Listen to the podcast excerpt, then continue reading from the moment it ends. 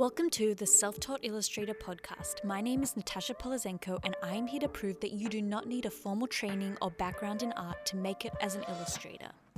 So listen up and get ready to be inspired, encouraged, and uplifted in your illustration journey. Let's do this. Hello, hello. It is good to be back again. This week I am going to just dive straight into the episode, no small talk. And I just have to start off by saying apologies in advance for the clickbaity title. I promise you this episode is not going to be as slimy as it sounds, but as you may or may not know, my whole purpose is to help you all out in your creative purposes. And we all want to get paid so that we can do more of what we love. And so that's why in this episode, I want to talk to you about some ways that you can get people more excited about your art and more likely to purchase it. So I came across a recent survey that that broke down the big motivators for people who buy art, and I thought it w- could act as a good framework to sort of set up our chat for today. And if you're interested in looking at this survey, I'll link it in the show notes.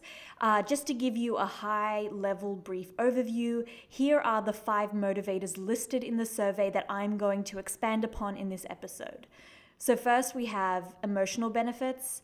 Second, we have social impact and patronage. Then we have value potential. There's identity status. And lastly, social aspects. So, the first motivator that I want to talk about now is the emotional benefit. So, this is a no brainer and probably is the first reason that pops into mind when considering why people buy art. Uh, if people have a passion for art, they're going to buy it, right? Uh, well, yes, this is true, but as artists and illustrators, we need to dig a little deeper and understand those individual emotions and which of them our art is responding to or evoking in people. So, as we dive into some of these emotional benefits, start to think about your own art and if it does or could evoke any of these emotional benefits in people. So, firstly, we have nostalgia.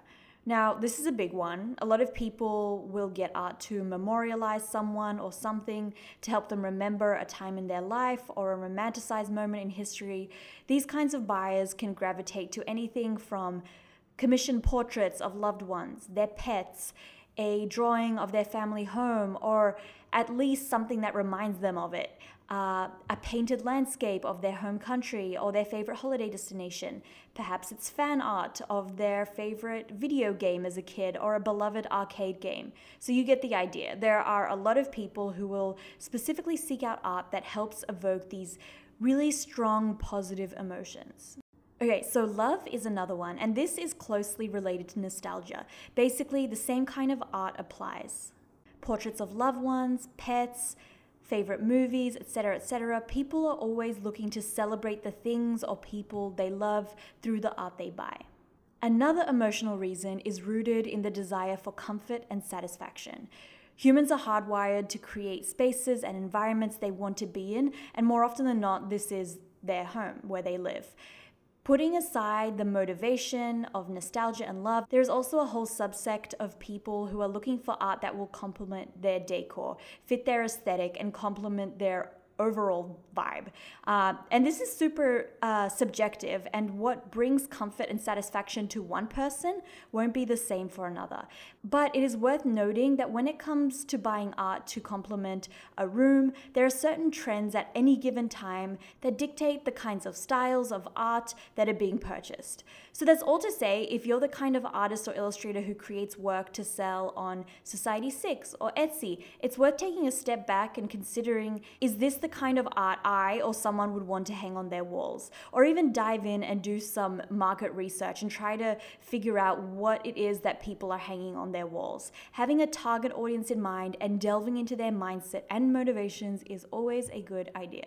Okay, so now that we've talked about emotional motivation, let's talk about the next big motivator, and that is social impact and patronage. Now, there are a few different subsects that fall under this category. Firstly, we have people who specifically choose to buy from the artists and creatives that they follow in order to support and celebrate them.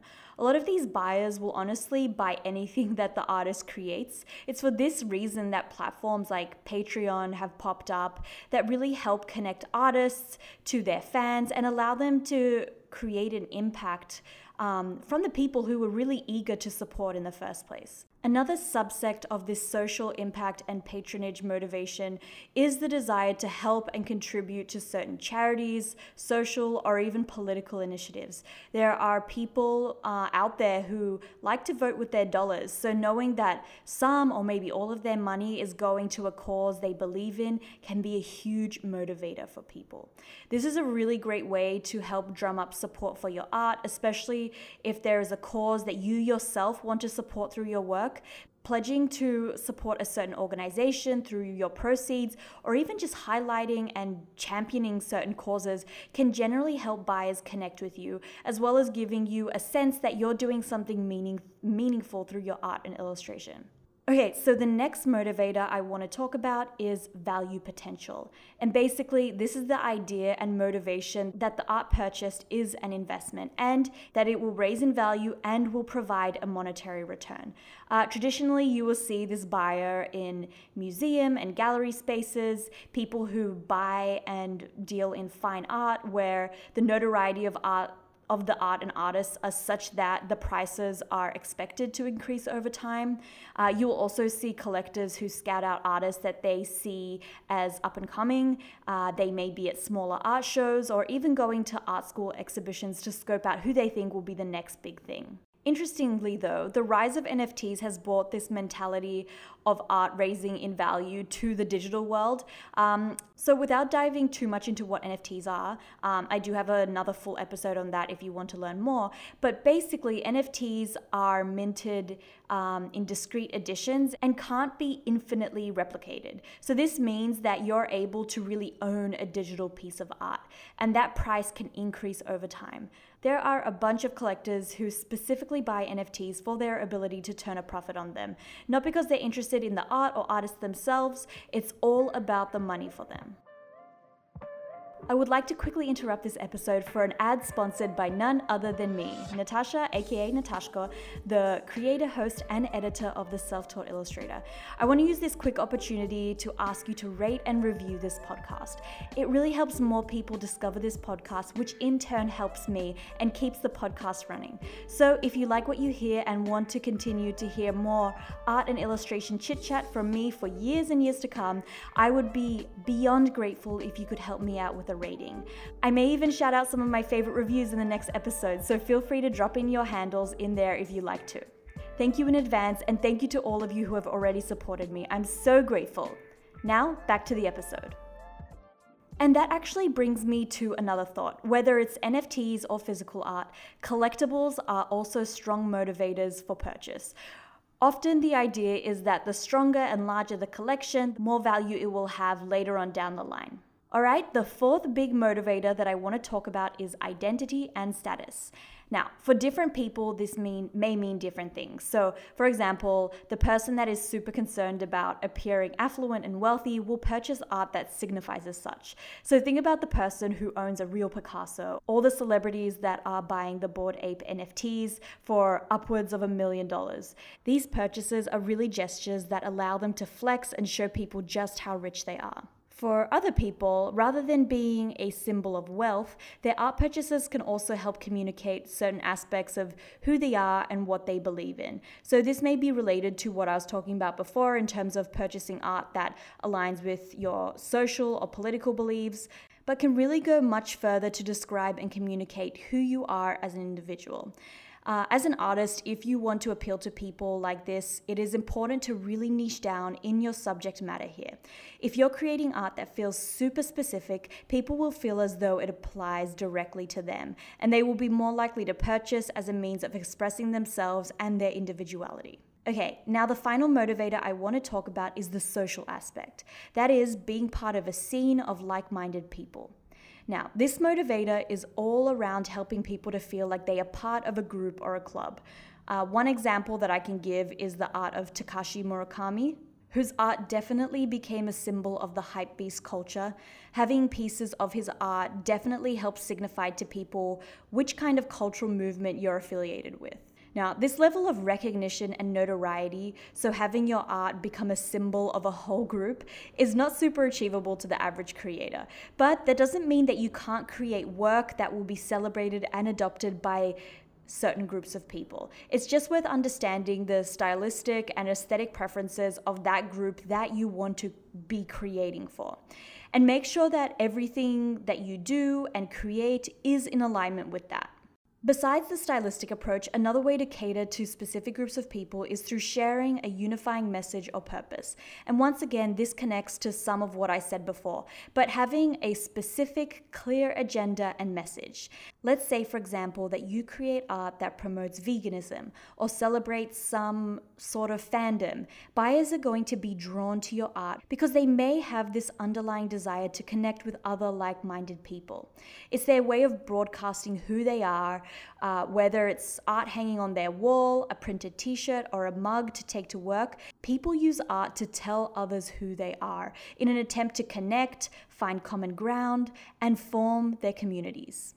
Okay, so that about wraps up my take on the underlying reasons and motivators that people like to buy art. So, to sum that up, we have our emotional benefits, the social impact and patronage, value potential, so that's the return on investment, identity and status, as well as the social aspects that can individually or collectively contribute to the decision making process of the buyer.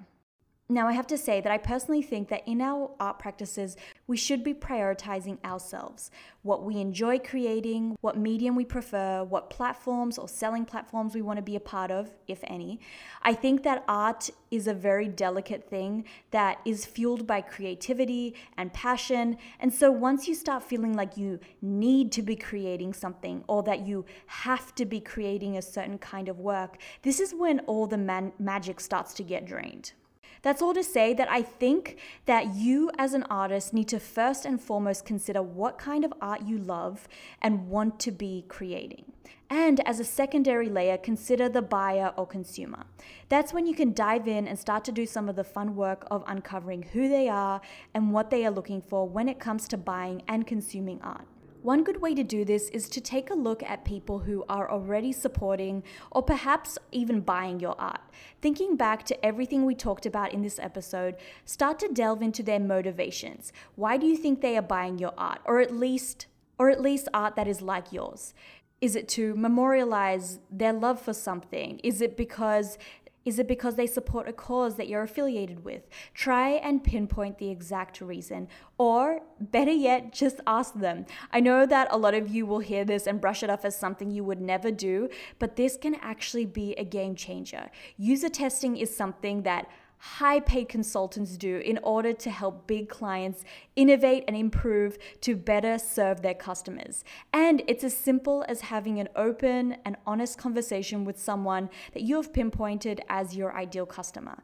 These chats can be so revealing, and you may learn that people love your art but would prefer to see it on merch, printed on clothing rather than something that they would hang on their walls, or that they would love if you created a collectible series of NFTs I mean, who knows? You might hear something that really surprises you if you're able to step a little outside of your comfort zone and connect with your ideal customer.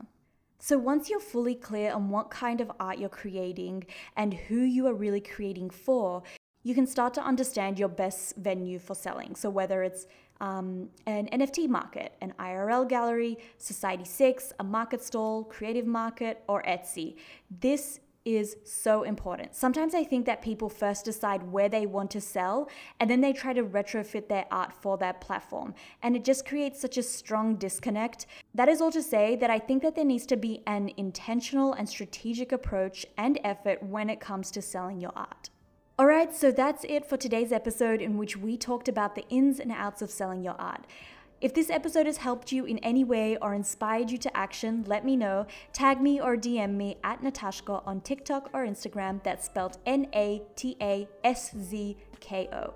And just a gentle reminder I would love it if you rated and reviewed the Self Taught Illustrator. Be sure to tune in next time for more illustration tips, tricks, and nuggets of wisdom. So until next time, bye for now.